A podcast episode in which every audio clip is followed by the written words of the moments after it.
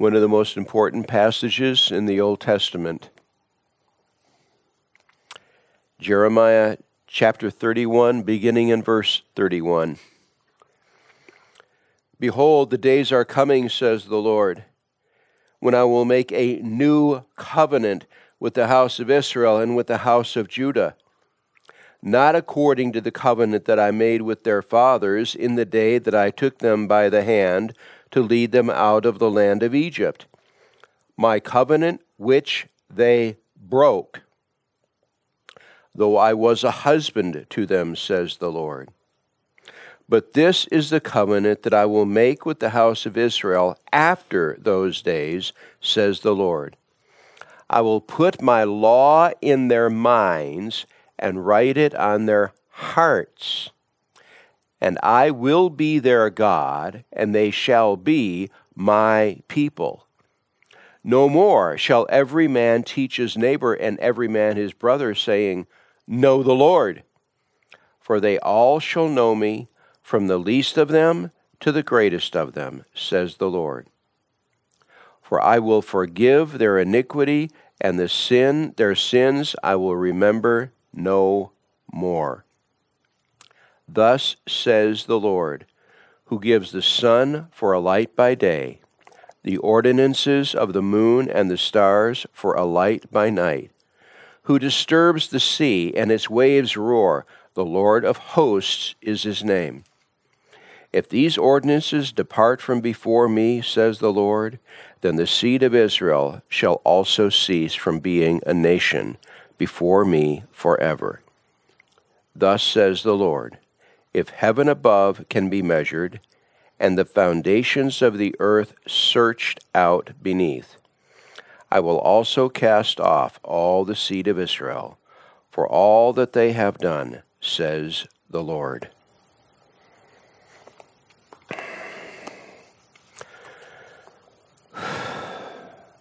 Let's pray. Our Father, you gave us permission to call you Father. You incited us to call you Father in Deuteronomy 32. In Moses' last public message to Israel, when you said through him, Thus says the Lord, I am your Father. I fathered you. I am your rock. Our Lord, we thank you that by your redemptive work, your mercy, your grace, you have enabled us, you have so changed our status before you that we can call you, authentically call you Father. Your focus is on us for your glory and our redemption. We ask that today we may hear things today that we've heard before. The issue is not whether we've heard them before. The issue is how much of a grip do they have on us? We are asking both by the songs that we sing, by the words of encouragement that we speak to one another, and by the opening of your word and the Holy Spirit's expression to us through your word, you will bring us into a deeper, clearer, more powerful relationship with you as we see you more clearly and what you have done for us more clearly, that we may walk with greater clarity in our own minds and hearts and in this culture as your instruments. This is an outcome only you can produce. We are asking, therefore, that you would meet with us today to produce this authentic, godly outcome. We ask this of you, kind, devoted Father. And in the name of your Son, our Redeemer, the Lord Jesus Christ. Amen. Today we will be resuming uh, our series in the letter to the Hebrews uh, after our Christmas detour. Uh, but before we begin in the reading, and I'm going to be reading Hebrews chapter 9, let me just do a little bit of restoration of where we were and what is being done in this passage by God the Holy Spirit. Now, the early church, and I agree with the early church's earliest statements, the author of this letter is in all likelihood Barnabas. And he, when he and Paul separated. Paul and Silas went back to the places that Paul and Barnabas had ministered to, and Barnabas and his nephew Mark uh, went to North Africa. And they did ministry there, especially in the Jewish communities across North Africa, but not exclusively. And then this is many years later, and those people turned heartily to Christ. They pursued Christ. They embraced Christ. He lifted them up. They had a wonderful, marvelous walk. But as a response to their enthusiastic embrace of all of those wonderful promises from the Hebrew Scriptures about who Messiah was, what he would do, and that they had embraced those things, in response to that, the culture around them, particularly the Roman legal system, and the demand by the emperor that you felt people ought to be worshiping me, I'm your king, uh, they had endured greater and greater and greater persecution. And one of the things that is true, not only of them, but of anytime you you what is the bare gospel? The bare gospel is that jesus is god the son become flesh. He is true god of true god true man of true man fully god fully man joined together in one person and he paid sin's penalty for us. He is the Lamb of God who takes away the sin of the world. He fulfills all the hoped for expectation from the law of Moses. He fulfills, we earlier read, Jeremiah 31, beginning in verse 31, written about 600 years before Jesus' birth. A new covenant. What did he say in the upper room just before his arrest and trial and crucifixion? This blood is the new covenant. This, this cup is the new covenant in my blood. He was initi- he was going to carry out the act that made the new covenant possible. that new covenant described in Jeremiah 31, 600 years before, the covenant that would replace the Mount Sinai covenant, the old covenant, with this new covenant and the new covenant says, I, God, will, I, God, will, I, God, will. What does the Sinai covenant say? You will do this, you will do this, you will do this, you will do this. And if you fully do all of these things, you will create a welcome for yourself with me. Except that the harder you try, the behinder you got, the worse it got. Because why? Because we are fallen creatures. We have a sinful nature. We don't have the resource to do what God requires of us. And in fact, the more we focus on that, the worse our fallen nature rises up and rebellion and entices us away. We just prayed a few minutes ago for some people that have been pulled away who know the truth, but the, what they don't know, and it is a learned thing, they don't know how to walk in the resources God provides. The gospel is about our redemption. That is the core. I find forgiveness with the holy God. I find a welcome with the holy God. But the uncomfortable truth is we also are still residing in a hostile environment.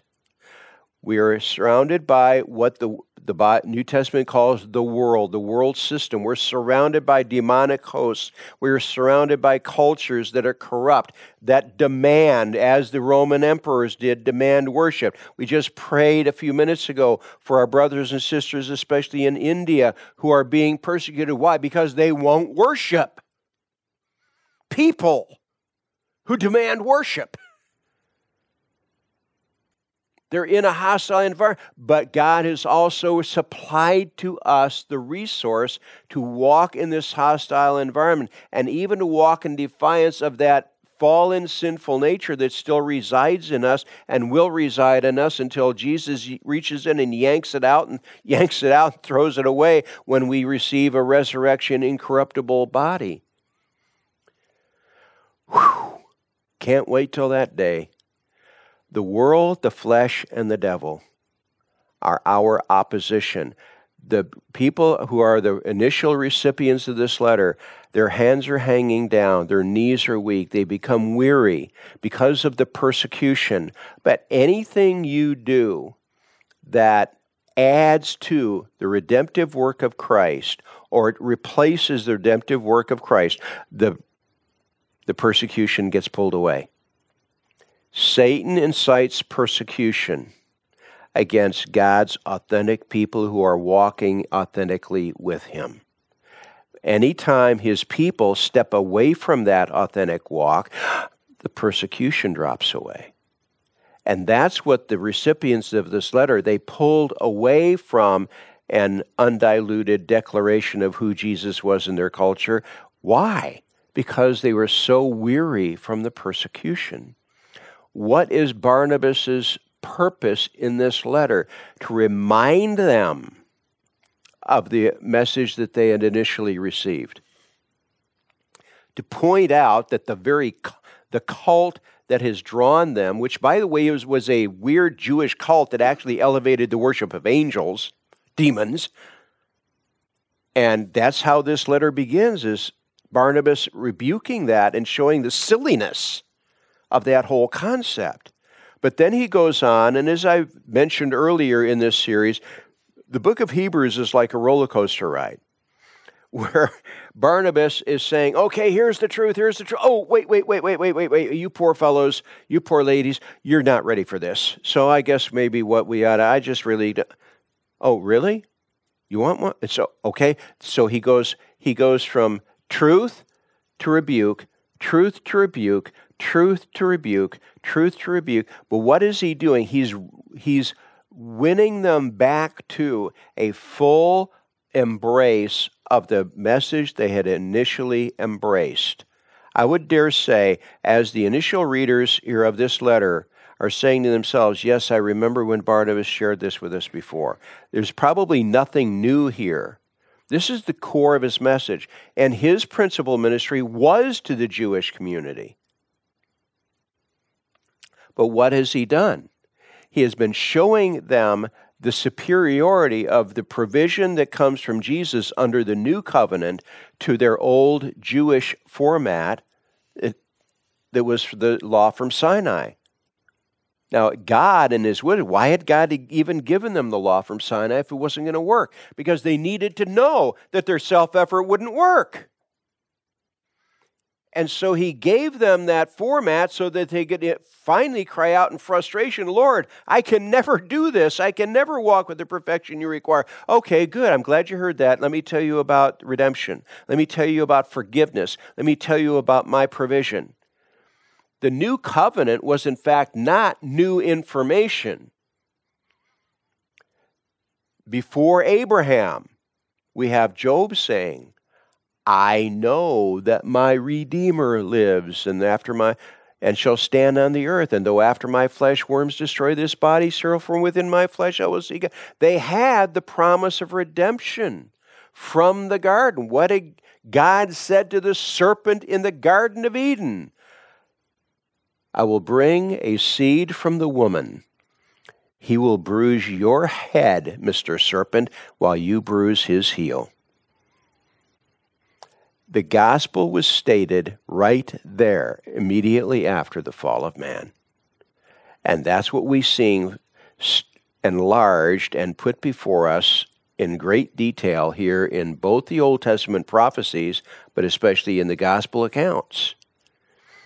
And so we are stepping back into the middle of an, a portion of this letter in which Barnabas is drawing a comparison between the Judaism that was familiar with them, that came down from Mount Sinai, versus the much better promise that was held out to them and that they had embraced and allowed to embrace them in former years. And we are stepping down into chapter 9, verse 1. Then indeed, even the first covenant had ordinances of divine service and the earthly sanctuary. For a tabernacle was prepared, the first part, in which was the lampstand, the table, and the showbread, which is called the sanctuary. And behind the second veil, deeper in, the part of the tabernacle which is called the holiest of all, the Holy of Holies, which had a golden censer and the Ark of the Covenant overlaid on all sides with gold, in which were the golden pot which had the manna, Aaron's rod that budded, and the tablets of the covenant, and above it were the cherubim of glory overshadowing the mercy seat. Of these things we cannot now speak in detail. So you had in the ancient tabernacle and later replicated in the temple built in Jerusalem.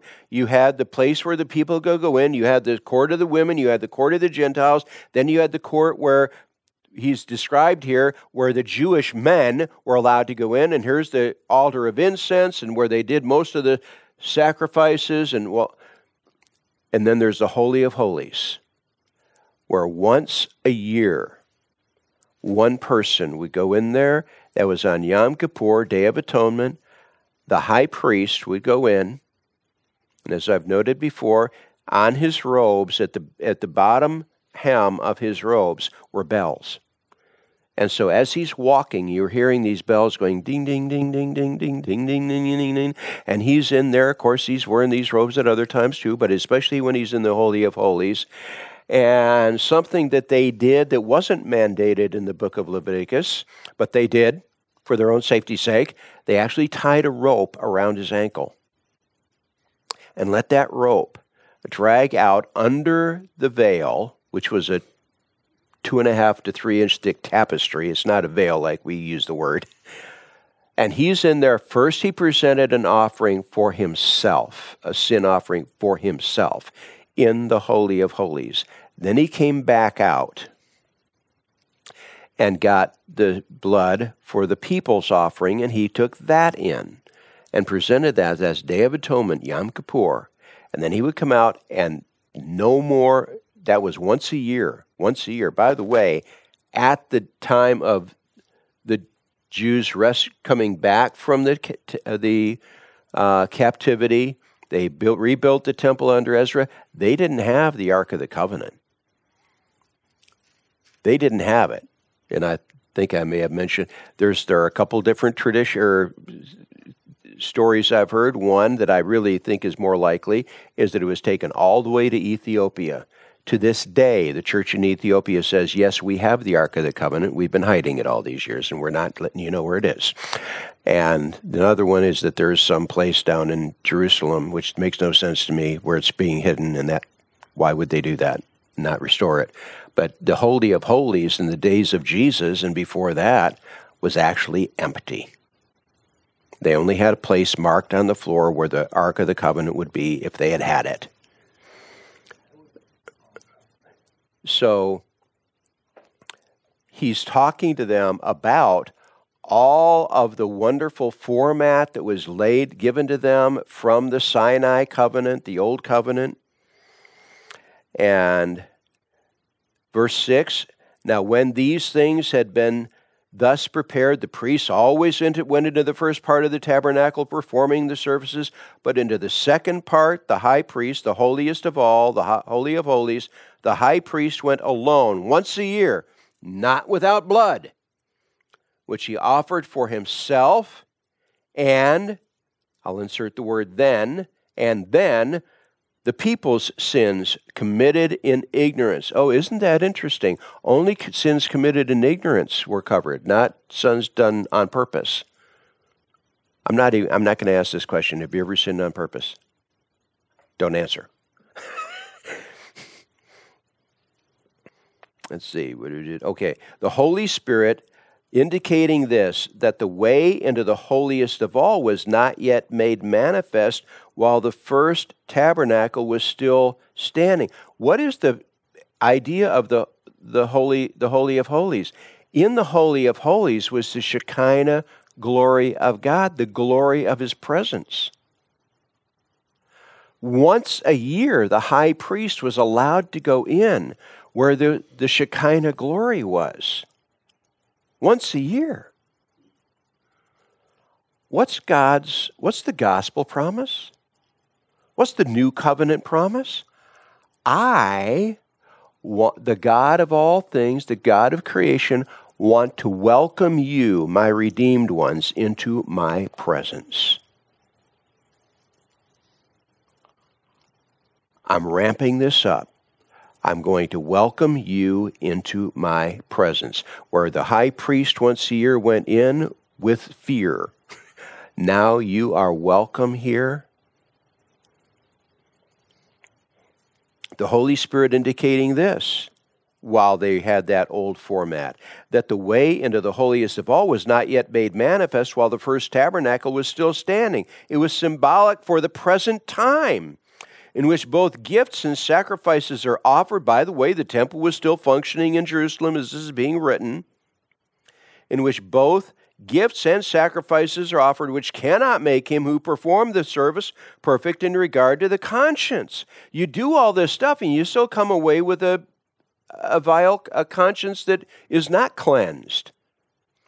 Concerning, concerned only with foods and drinks, various washings, and fleshly ordinances, external things, imposed until the time of Reformation. So here is this all this outside manifestation, all these outside habits that really don't get the job done. So, through the centuries, through the generations, as the people carried this out, what is their ultimate, if they're authentic, if they're really earnest about coming, it ends up being a lesson in frustration. I want to be able to walk into the presence of my Lord myself, and I can't do it. And I'm doing all these things required and yet my earnest heart burning desire isn't being fulfilled. I can't do it under the old law. Verse 11 But Christ came as high priest of the good things to come. There is a blessing awaiting you. There is a blessing awaiting you. And Jesus Christ is the high priest. He has he came as high priest of the good things to come. He is going to set in place your heart's desire of a glad welcome with the holy God. Your Father, the one who said to you in Deuteronomy 32, you can call him Father. Christ came as high priest of the good things to come with the greater and more perfect tabernacle, not made with hands, that is not of this creation. Wait a minute. The tabernacle in the wilderness and that they used until they built the temple under David, under Solomon rather, in Jerusalem, that was simply a scale model on the earth of a heavenly reality. What had God said to Moses while on Mount Sinai? Make sure that what you built matches what I showed you. Moses was given a vision of the heavenly temple. He came down off Mount Sinai, and the people were freaking out. Why? The glory of God was shining from him. He didn't even know it until he saw their response. But he had seen the authentic temple for God's worship while on Mount Sinai. The tabernacle and later the temple built under Solomon and the temple rebuilt under Ezra they were just scale models. But Christ came as high priest of the good things to come, of the, with the greater and more perfect tabernacle, not made with hands, that is, not of this creation, not with the blood of goats and calves, but with his own blood. He entered the most holy place once for all. This cup is the new covenant in my blood. He presented his blood in the heavenly tabernacle, thus making the way for us once for all, having obtained eternal redemption. One of the frustrating things about being under the Old Covenant, the Sinai Law, was you had to go back year after year after year after year presenting sin offering after sin offering after sin offering. Are any of these ever going to work? No. Look at the probably millions of animals they sacrificed. As a picture of what Jesus would accomplish and we may ask ourselves, Lord, they should, that was sure an awful lot of uh, expense to those people. Well, how much did it cost God the Father to send God the Son? End of discussion. For if the blood of bulls and goats and the ashes of heifer sprinkling the unclean sanctifies for the purifying of the flesh, how much more, just for an annual tradition, purifying of the flesh, how much more shall the blood of Christ, who through the eternal Spirit offered himself without spot to God? Behold, the Lamb of God who takes away the sin of the world. Even his worst enemies could find no fault in him. It is shocking. Jesus was in the hands of the high priests.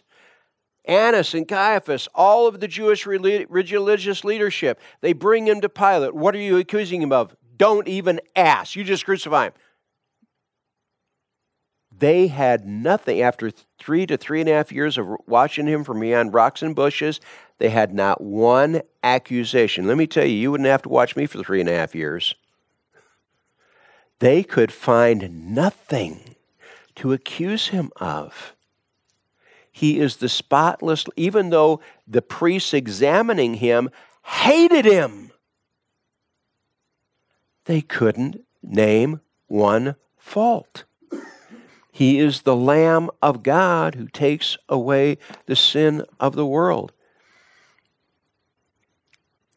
How much more shall the blood of Christ, who through him through the eternal Spirit, offered himself without spot to God, cleanse your conscience from dead works to serve the living God. God takes us who are completely disqualified from serving him into authentic servants.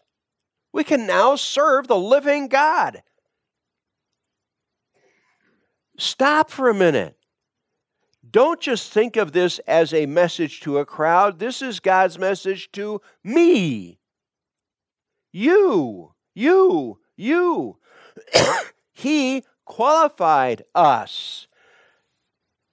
The Creator, the truly holy God, has enabled us to be welcomed gladly into his presence. So overwhelmingly powerful is the redemptive work of his Son.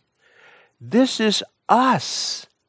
It's very easy to attach this promise to other people or to a crowd. It's mine. It's mine. It's mine.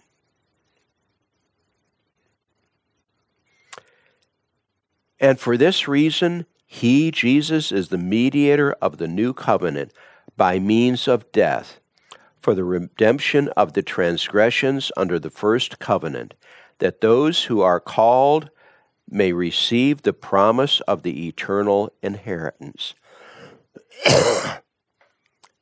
the core of the gift is we have an eternal welcome with the Holy God. That's the core. There are a whole lot of additional blessings and promises and benefits. But that's the core. Verse 16 For where there is a testament, there must also be must also of necessity be the death of the testator. We use the expression of someone's last will and testament. That last will and testament has absolutely no force while the person is alive. it requires their death in order to be submitted to the court and enforced. And so it was with the Old Testament, New Testament. The New Testament, the new covenant, was set in place when the one who made the promise fulfill, died for our sins, making it now possible to open up that testament, that last will and testament blessing to us. For a testament is enforced after men are dead, since it has no power at all while the testator lives. Therefore, not even the first covenant was dedicated without blood.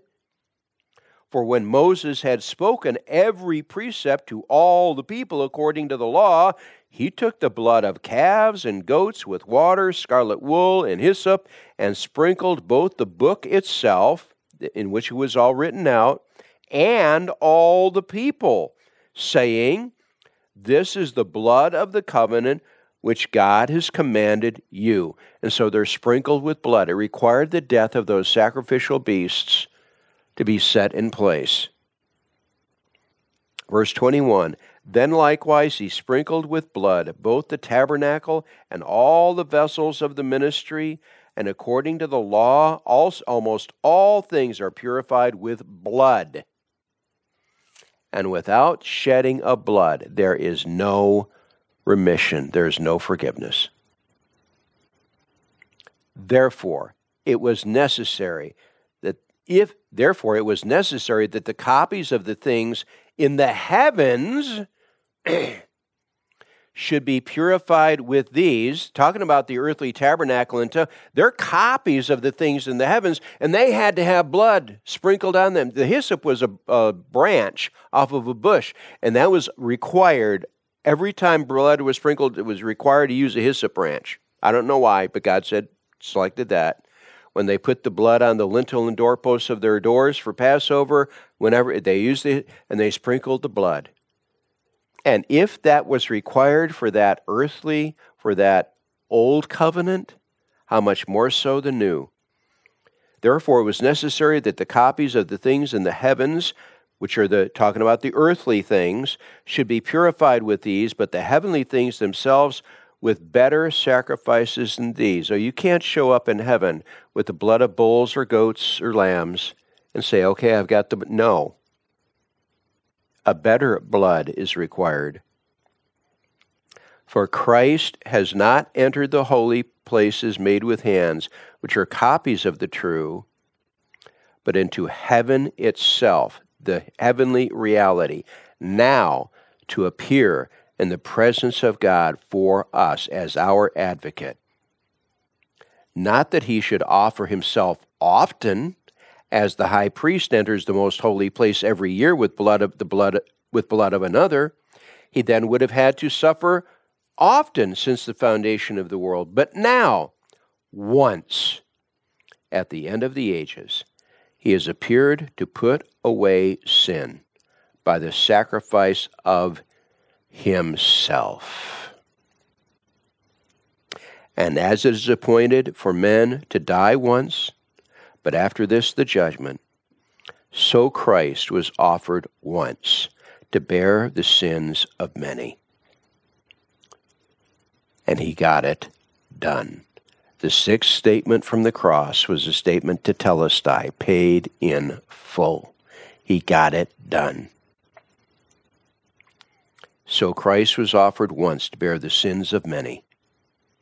To those who eagerly wait for him, he will appear a second time, apart from sin, for salvation, for deliverance. He came and created the reality and did the reality that enabled his Father to redeem us. But he's going to appear a second time, and all those other kingdom promises will be fulfilled. Heaven's reality will become earth's reality.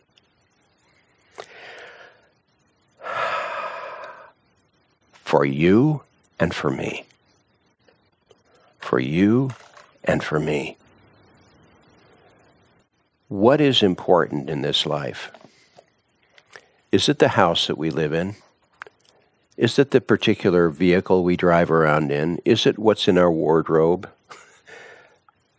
Is it what's in our pantry?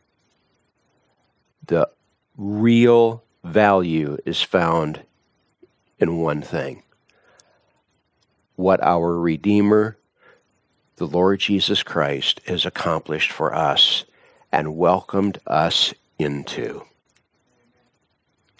That's the ultimate reality.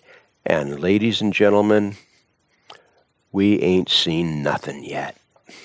We ain't seen nothing yet.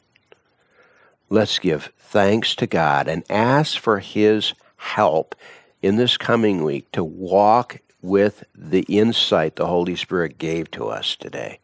Our Lord, we ask that you would enable us by the strength and the guidance of the person of the third person of the Trinity, God the Holy Spirit, that this week we will walk valuing what you declare in Hebrews chapter 9 we should value. What you, Redeemer Jesus, accomplished for us. You have created a welcome for us in heaven, and we have only experienced the beginning stages of the kingdom glory that is promised and that awaits us. We ask that you would enable us to value what is truly valuable and understand that everything else is just a tool be, to be used for your praise and glory. We ask for those whom we formerly prayed for, who do not yet know you, or who need to have their walk with you restored. We ask that you would pour out on them a spirit of understanding as reflected here in Hebrews, here in Hebrews chapter 9, that there is a immeasurable blessing that belongs to all those who walk authentically with you, with a clear understanding of who you are and what you provide. Great Redeemer, God, we pray. Amen.